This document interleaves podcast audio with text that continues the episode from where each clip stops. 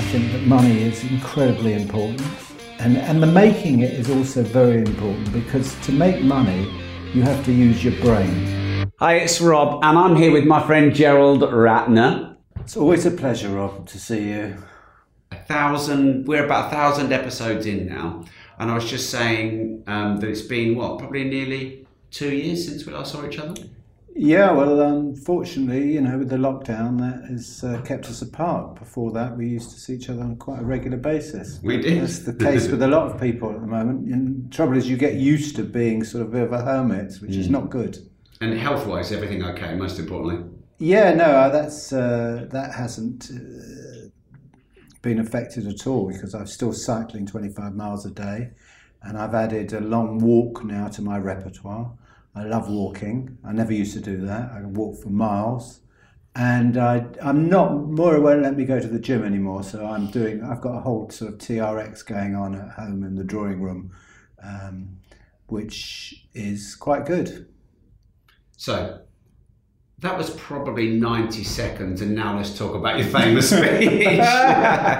Poor old Gerald can't get away from it, but I want to do something completely different.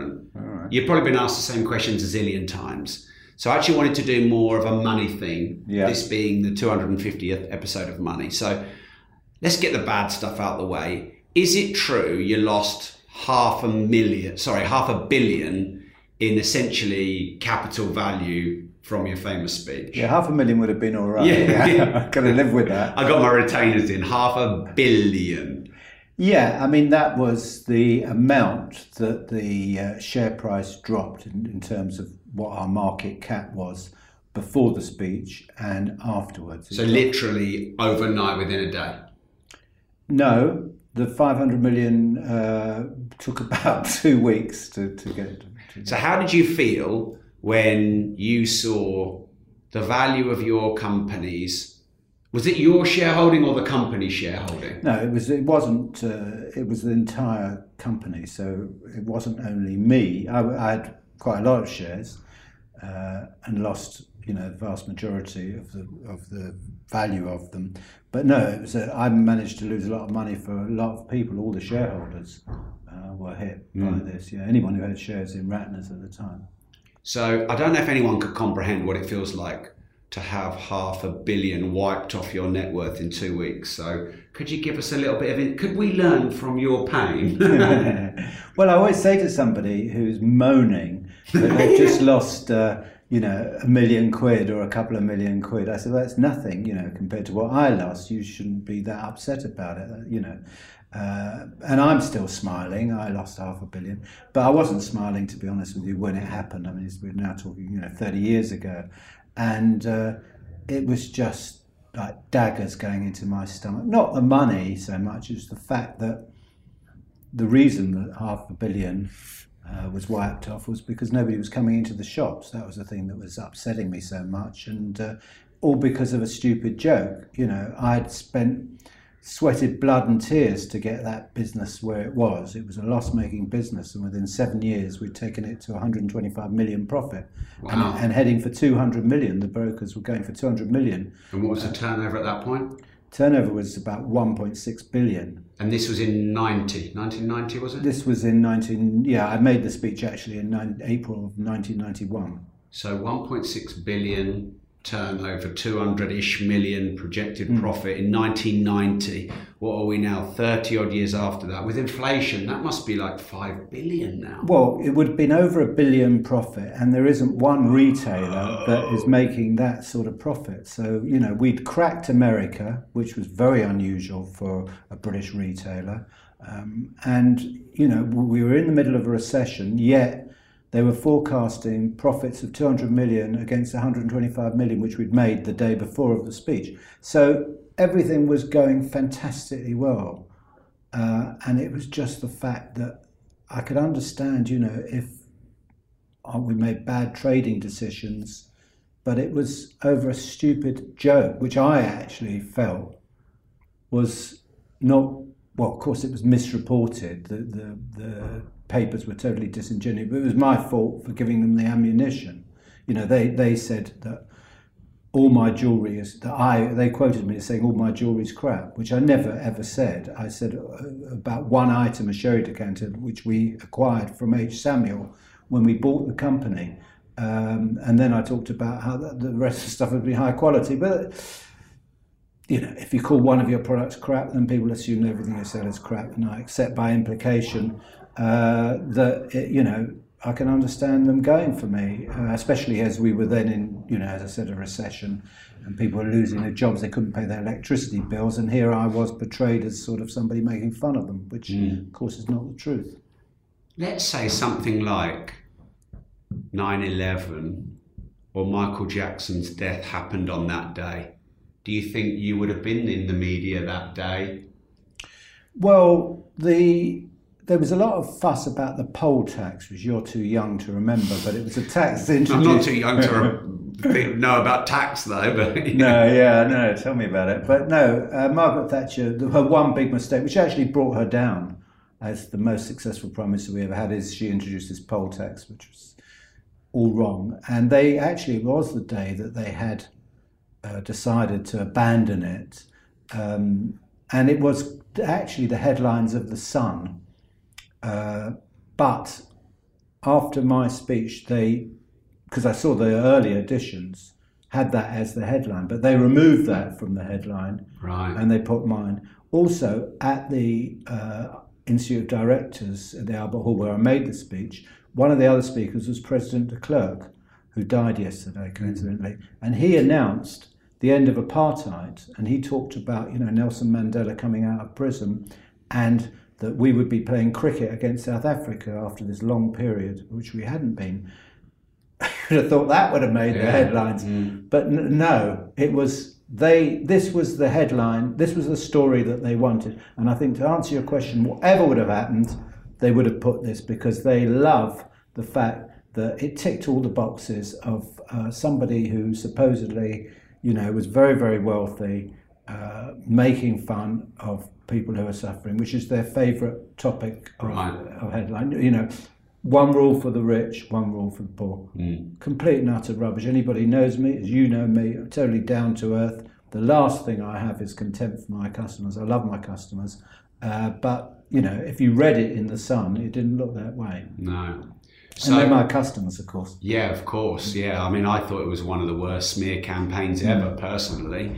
And obviously I know you very well, so I know the truth. Let's come back to that part in a minute, because like I said, I want to take you down a different angle of money related content. Also, I don't know what episode it is, but on the Disruptive Entrepreneur, one of the, in fact, you were probably one of my first 5 guests, would you say, Harry? So make sure you go and check out the Disruptive Entrepreneur podcast. Literally in the first 30 or 50 episodes, Gerald's entire story is there. And it's an amazing story, Gerald. I really believe they should make a movie about your life. I have actually reached out to a few people, but you know, you watch The Wolf of Wall Street, or you watch The Founder, or you watch Succession. But I mean, your life is really kind of a real life version of all those kind of things mixed together. But go and check that episode out on the Disruptive Entrepreneur.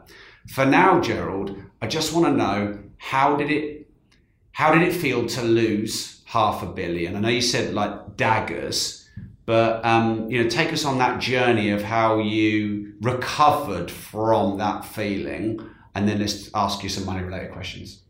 Well, you know, about a year before I made the speech, I was on a salary of £850,000 a year, plus all the jet that went with it, and all the, you know, flat in London, or everything that, you know, the expenses and everything. So, and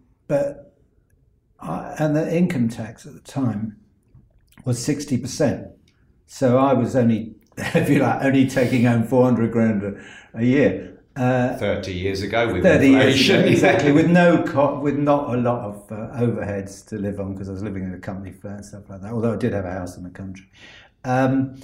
And the Chancellor, Nigel Lawson, the father of Nigella Lawson, announced that he's lowering the income tax, top rate of income tax, from 60% to 40%. I'm listening to this on the radio in the car, didn't flinch. It was of no interest to me whatsoever. I didn't say, oh, hooray, you know, I'm now got another £250,000. It made no difference, the money. It was never about the money. Because I was focused on building the largest jewellers in the world, which I did. I was focused on meeting brokers' forecasts because they kept upping the thing, and I was focused on just having a successful business. I had enough money for what I wanted, but my main excitement was not spending money, was actually, you know, being competitive in business, which is not particularly healthy. But you know, you should have a balance and enjoy the trappings of it and everything like that. But that wasn't me at the time. Now I'm totally different. I'm now, if I get a speech that gives me £4,000, I'm £4,000 better off. I start, you know, cheering, especially as I'm not getting it at the moment with the, well, I'm beginning to get them again, but you know, for 18 months I didn't get it. And I really appreciate it. So now when I make £3,000 or £4,000, I'm delighted about it, and I really, you know, think that puts me in a good mood. Then, to, you know, make £250,000 and didn't make a blind bit of difference. And is that just because you had so much, it was all contextual, or do you not appreciated money? Yeah, I mean, there's so many ice creams you can eat in one day. You know, I went to Barbados for holidays. I went skiing. I had everything that I wanted. Another £250,000 would not have made me go on holiday one more time or have anything, you know. You get to a point where it's about the power, if you like, or some people say ego, but yeah, it wasn't the money side of it that didn't make a bumper difference until I lost the £500 million and didn't have any money. Money don't make any difference until you lose. You only appreciate money when you don't have it, in a way, ironically. It's a bit like everything else in life. So let's talk about money then, because my personal vision involves helping people on this planet get a better financial education. And I think that there's some things that we're raised as children in our culture, in our religions, which I'm not sure they're that healthy, and I'd love your thoughts on it. So in some religion, it is quoted that either money or the love of money is the root of all evil. Mm-hmm. What do you think about that? Well, I disagree with that. I think that money is incredibly important, and if you can make money, and the making it is also very important, because to make money you have to use your brain. And you know, we always reading about exercise, which I was talking about, and you know, to help mental health and all that sort of stuff. But actually, using your brain and pitting your wits against the finest brains, and I believe the finest brains are in commerce. They're not in the public sector. Here I am criticising half the population. Wait a minute, let's have another hour episode on that. I do believe that there's more risk in the private sector. The public sector's not really run like a business, is it? It's not run like a business. That's why the NHS is in the mess it's in. But let's not go down that route. But the private sector is run by people who really are bright at the top, really sharp intellect, like yourself, and you know what it's like.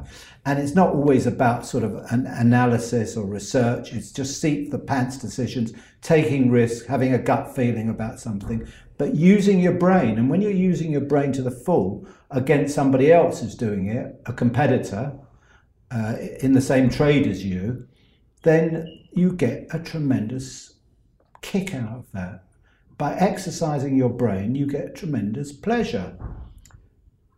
And the only reason that people do it is to make money. So, and I see people that don't have money, and you know, it's a struggle. And you hear about these people, you listen to them on the phone-ins saying, you know, well, I've been cut off and I'm not getting help from the government and I'm getting this and that.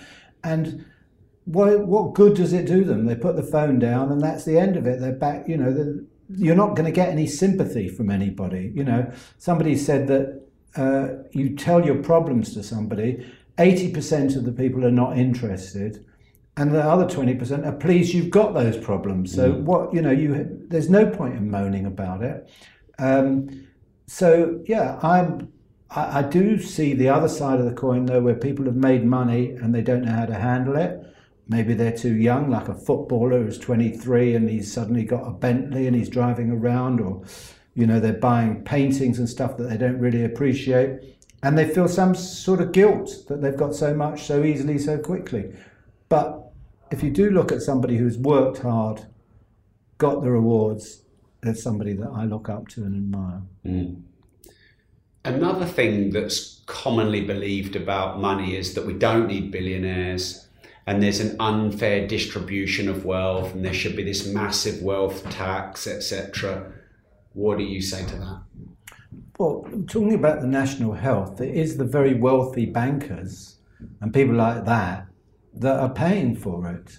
It's amazing how few people are actually paying such a big proportion of the taxes. So those people need to be encouraged, because we depend on them for our services. Instead, you know, we criticize them. Bankers are always the target to be criticized. Yet they, you know, to make the world go round, you do need people to generate profits. Otherwise, you have a Jeremy Corbyn situation where you turn into a third world. Remember him? It doesn't work. Socialism. All of my friends were really worried at that point. Where if he was, your partner. Mark. Yeah, Mark. Yeah. He was a great friend. Well, it would have been the end of the world. It would have been, because this redistribution of wealth, whenever it is applied, actually ends up with the rich getting richer and the poor getting poorer. But you know, you need entrepreneurs to generate profit, like yourself, to pay for the services. I mean, you're saying that your tax has never been higher. Yeah, it's true, and neither's mine. But we are, the more we make, the better off the public sector is. It's a shame that they're wasting half of it. This is the problem I find, is that people think tax the rich, but the rich create the products and services that serve the masses. If you overly tax the rich, you disincentivize production and growth.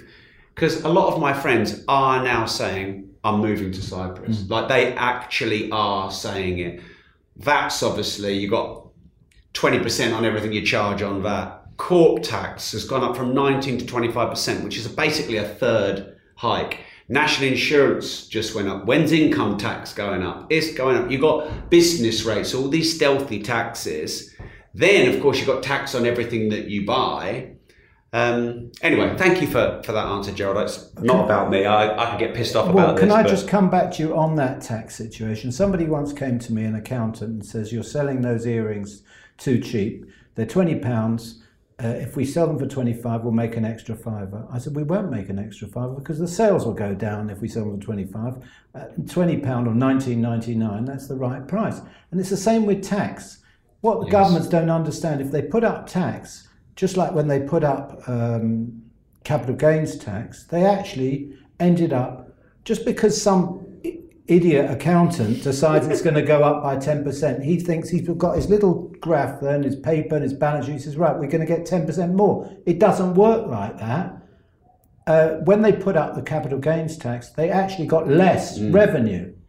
And with this government putting up income tax, if they do, they, as you say, people will disappear off to Cyprus and they'll end up with less revenue. Yeah. So it's not as simple as that. No, it's not. There's a tax bell curve, I've seen it. There's an optimum taxation. There's an optimum amount. Yeah, there's a guy that... It's not 70%. You know, the people that are successful are people that can pitch something at the highest price, but they can pitch a house or they can pitch a car at the right... There's a guy called Arnold Clark who started off one of the biggest car businesses, and one of his... I spoke to him because I did a speech for him.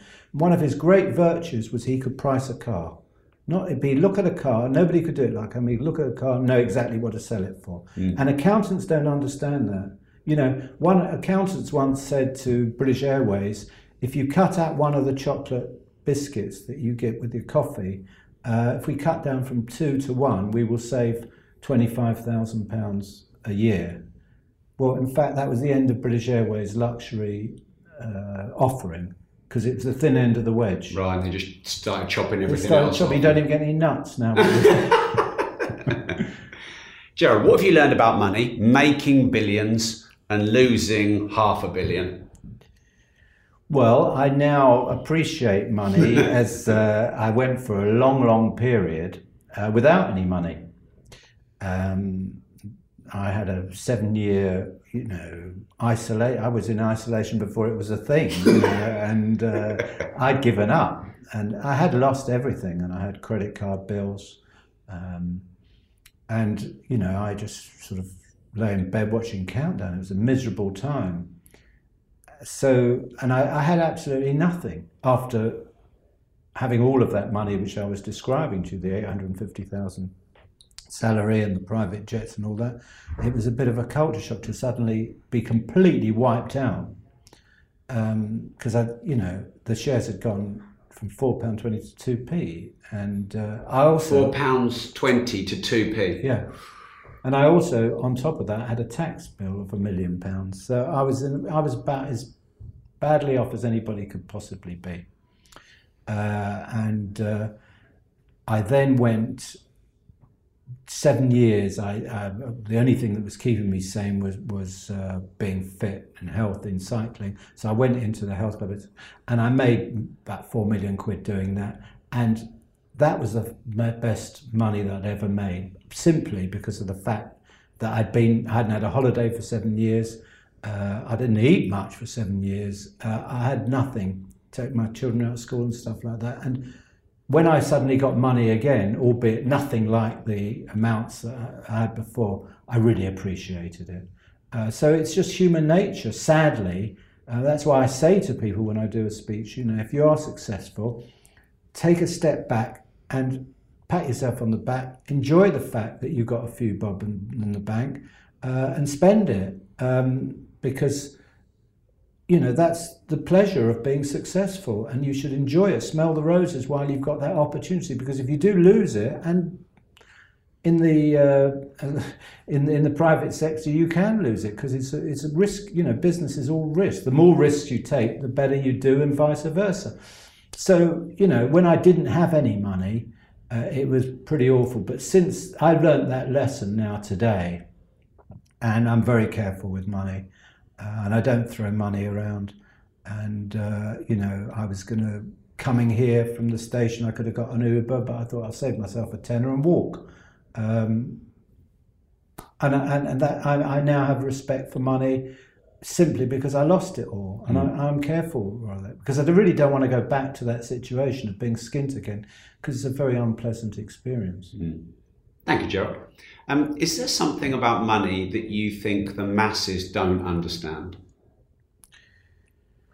Well, I think the only thing is that I think that you sometimes have the attitude with the general public that there's one set of people that have got money and they're rich, and that's not them. They'll never be part of that. And that was the case when I was growing up as a young kid, but that's not the case anymore. If anything, it's the reverse. You've got a lot of wealthy people that have lost it all, and a lot of young people that have made money so quickly. So, it's no good saying, well, that's for them and we will never be like them. You can be like them. It's not that difficult. Everybody is capable of being like them, if you will. They're not how the other half live, because you can be like that. But one thing I would say is that if you are successful and you do make a few bob, you do need to balance. You need to have balance in your life. You don't want to be a workaholic. Were you? Funny enough, I wasn't a workaholic. I've never been a ridiculously hard worker, because I actually believe that people that are successful, it's not actually the shoe leather. I know people always say that. I actually think it's just making smart decisions, and that doesn't take very long. You can spend a whole lot of time analysing something and then making the wrong decision. But then you could, make the right decision in quite a short time. So I tend to get other people to do a lot of work. I've never been it's never been in my DNA, to be honest with you, Rob, to work really hard and get up at the crack of dawn and burn the midnight oil. That's just not me. You know, I don't actually really think that that is much of an existence. To boast that, I mean, somebody came to me and they said, oh, I'm doing a 14-hour day and I can't even go on holiday with my wife and kids. Well, I don't think that's very clever. They're not really organising their life. If they can't organise 2 weeks off with their wife and kids, then they shouldn't be running a big business. Amen to that. Mm. Would you say that people are getting richer, younger, and there's more opportunity now because of internet and the globalisation of our customer base? Obviously, you pivoted your jewellery from physical to then online. Do you think that the internet and social media, maybe even now the metaverse, do you think, is this an area of business that you think can accelerate our wealth more quickly? Is it something you're into? Listen, I'm on the train, everybody, I'm looking around, because I tend to look around at people, people watch, and everybody is not looking at me, they're all looking at their phones. So as long as that's the case, that's where it's happening. I don't think it's a good thing in any way at all. And but that is what everybody's doing. I'm looking at a girl sitting next to me. She's got her laptop out and she's got all the clothing that she's going through and she's clicking this. She's buying something for about 500 quid, some clothes on the train. I mean, it's just unbelievable, the amount of money that, and you know, in a way, you know, I like tech as you do. But I do find that, you know, it's wonderful. I mean, even coming here using, because I'm not quite sure where it was, using Google Maps to tell me to turn left. It's all pretty. We all take it for granted, but it's absolutely fantastic compared to getting lost like I used to do when I was young, which is quite annoying. So yeah, I love technology, but the only thing is that by looking at your phone all day or looking at your laptop is not a good life. I mean, somebody told me that Americans are spending 90% of their life indoors. Wow. And I, you know, often under fluorescent light or something like that. One of the benefits that I've had during the lockdown is these long walks by the river with trees, cycling, being out, for a simple reason. And now I'm losing money. I could be making money. I could be doing more mentoring, which I have to turn down and stuff like that because I have to take time to do that. But it makes me happy, and I realised it would make anybody happy to be outdoors, breathing the fresh air, and not be stuck in front of a phone or a laptop, because you begin to feel a bit sick doing that for too long. Yeah, amen.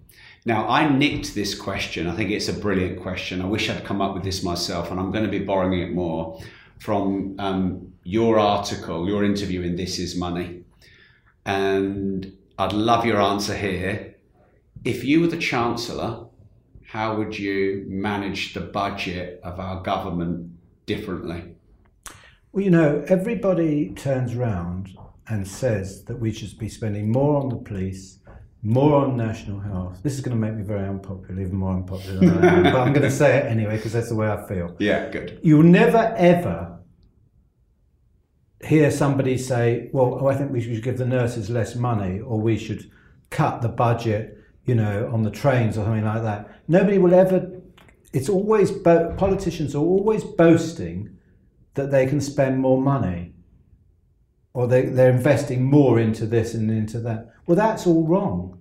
At home, you don't boast that you can, you know, spend more money. I mean, I would like an advertising budget for my online company, but I can't afford it. You know, the budget won't allow it. That is the way we run businesses. We don't boast that we can spend money here and spend money there. We spend, the government waste and spend too much money. And the attitude that everybody has, all the MPs, the general public, the whole time, that it's a good thing to be throwing more money at the public service, doesn't make sense to me, because it's not their money, it's our money. Mm. And part of being successful is to control your costs. Mm. Have you control the purse strings? And you know, what you look at successful people in companies, and they're the ones, the reason that these accountants are controlling the businesses, because they control the purse strings and they don't let money go out of the business left, right and centre. Yeah. All governments do. And they seem to think it's a good thing to spend as much as possible. And that's why your taxes are as high as they are. That's why things, you know, are tough at the moment, because we've got a debt of $2.5 trillion. That isn't healthy. Well, if you had a friend who was a gambling alcoholic who was going to invest in some crypto, you probably wouldn't give that person money because you probably would perceive they couldn't manage it very well. And I think what begrudges a lot of my entrepreneurial friends is they're forced to give much of their money to the government. Let's take a company. If we can't trade insolvently, it's illegal. Exactly. We can't trade knowing we're trading at a loss. That's how the government are. They're trading at, if it is true, the $1 trillion deficit or pound deficit that they're in, yet we're forced to give them more and more money. Yet it would be illegal for a private company to trade like that. So I always think there shouldn't be this divide between the billionaires and the rich and the government. The government could learn a lot about running an enterprise from the billionaires, because they have to, because it's illegal not to, where governments are disincentivized to be solvent and profitable. And I think that's half the problem. No, I agree with completely.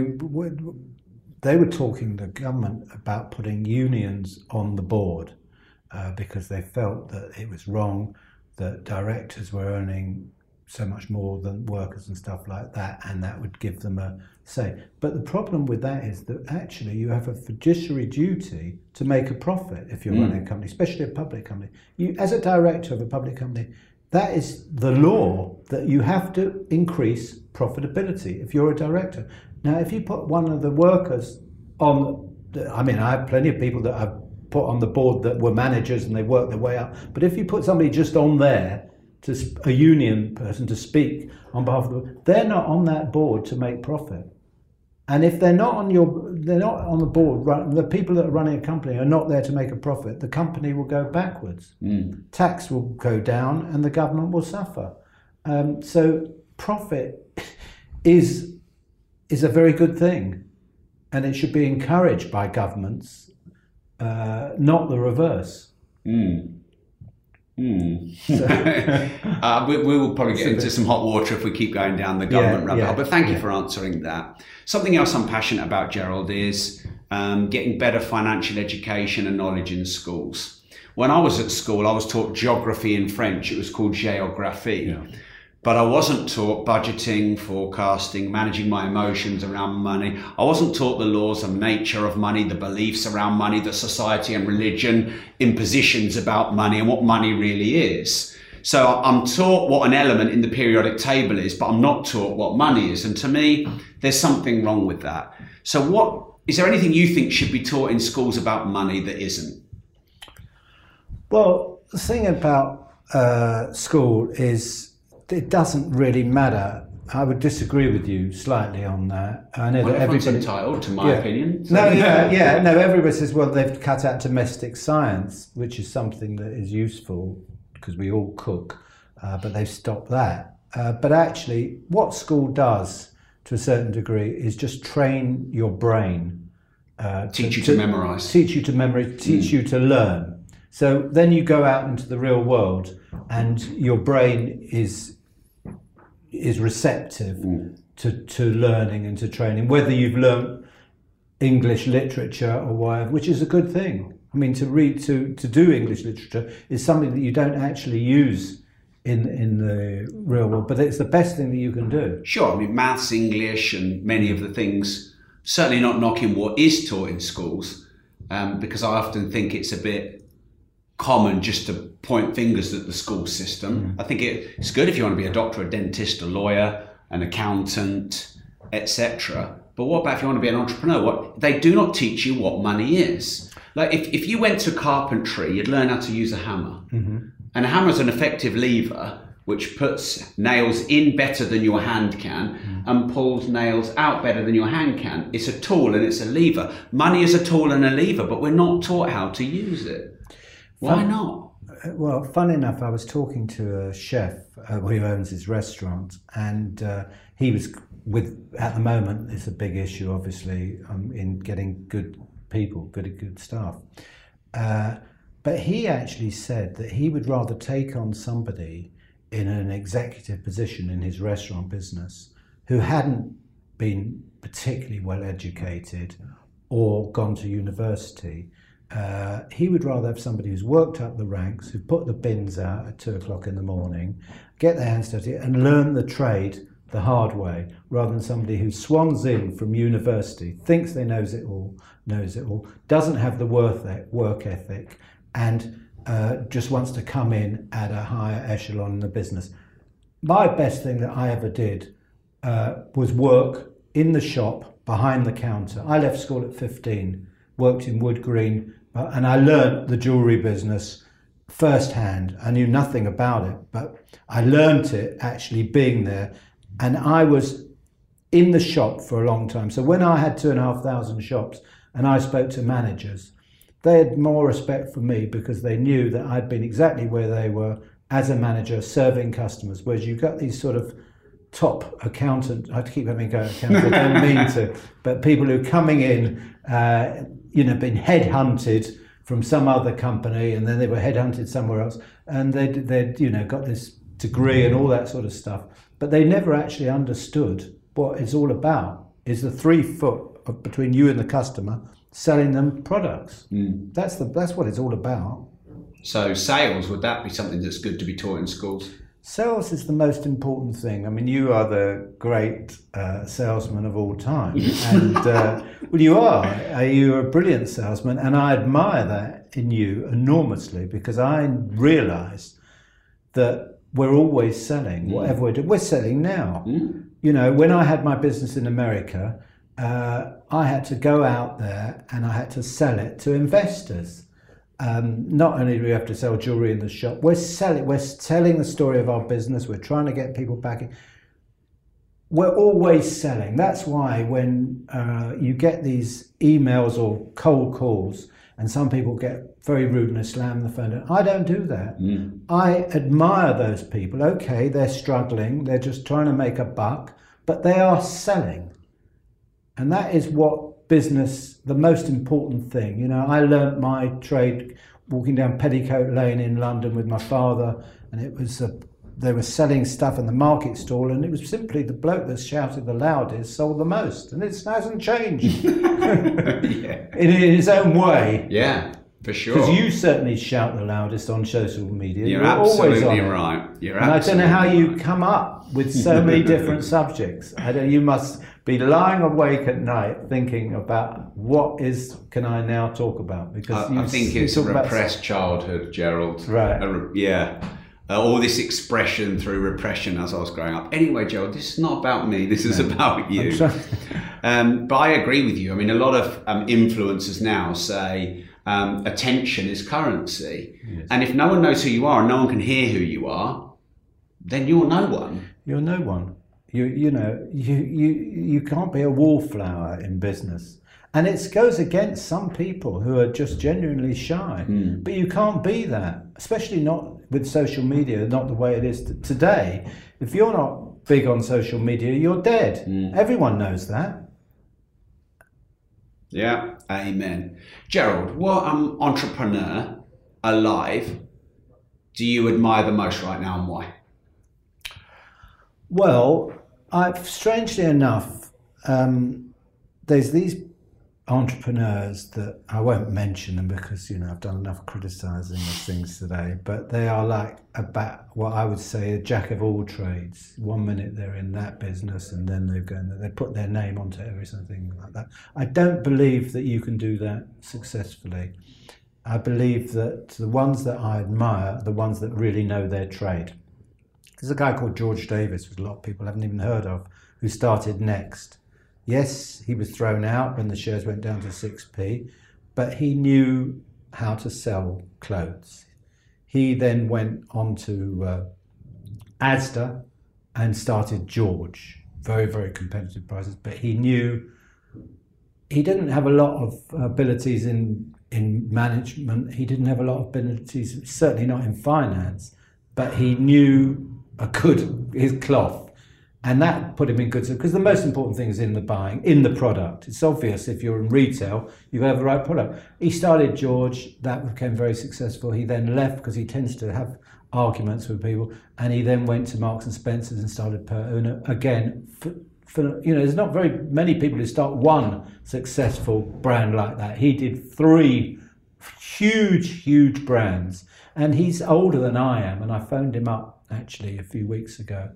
And his secretary said, oh, he's in Austria. I said, what's he doing there? She said, he's in a cloth factory looking at cloth. And he's actually feeling the cloth and understanding that he wants this cloth for his product, you know? And if you look at my office, I don't have balance sheets all over the desk.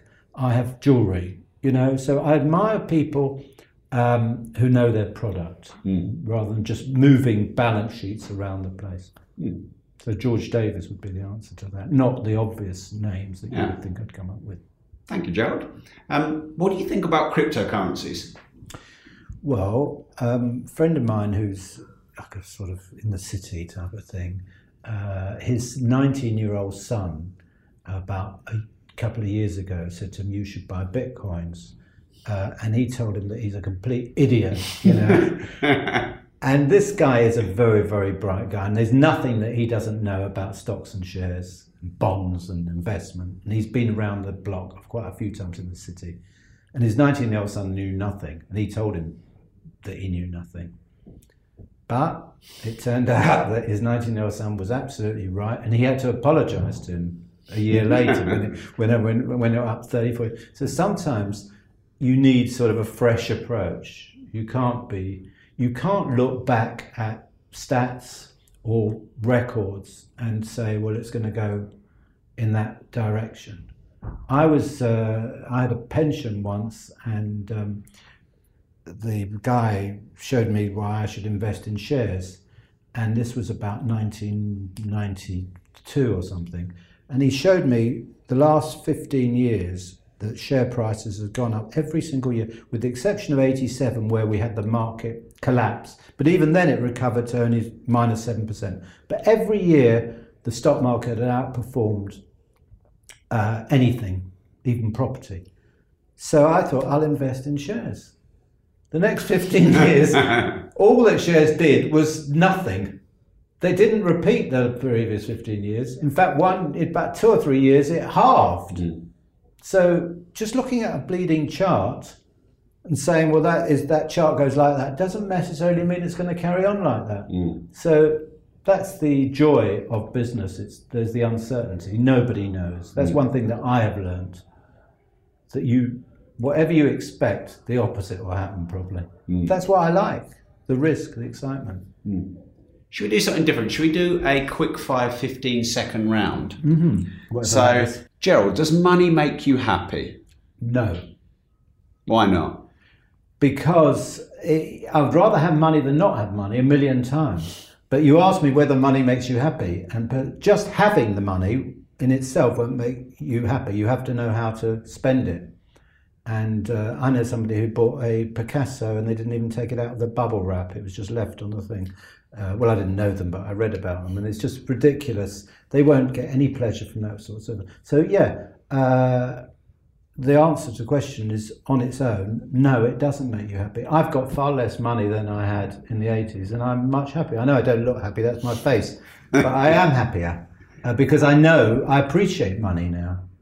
All things equal, Gerald, do you think you'd be happier with or without money? All other things equal. I would be happier. I was the most happy when I had just enough money and I couldn't splash it around. When I had a huge amount of money, I wasn't happy. I'm not saying that I'm not telling everybody this is the way to go. I'm just giving you my experience.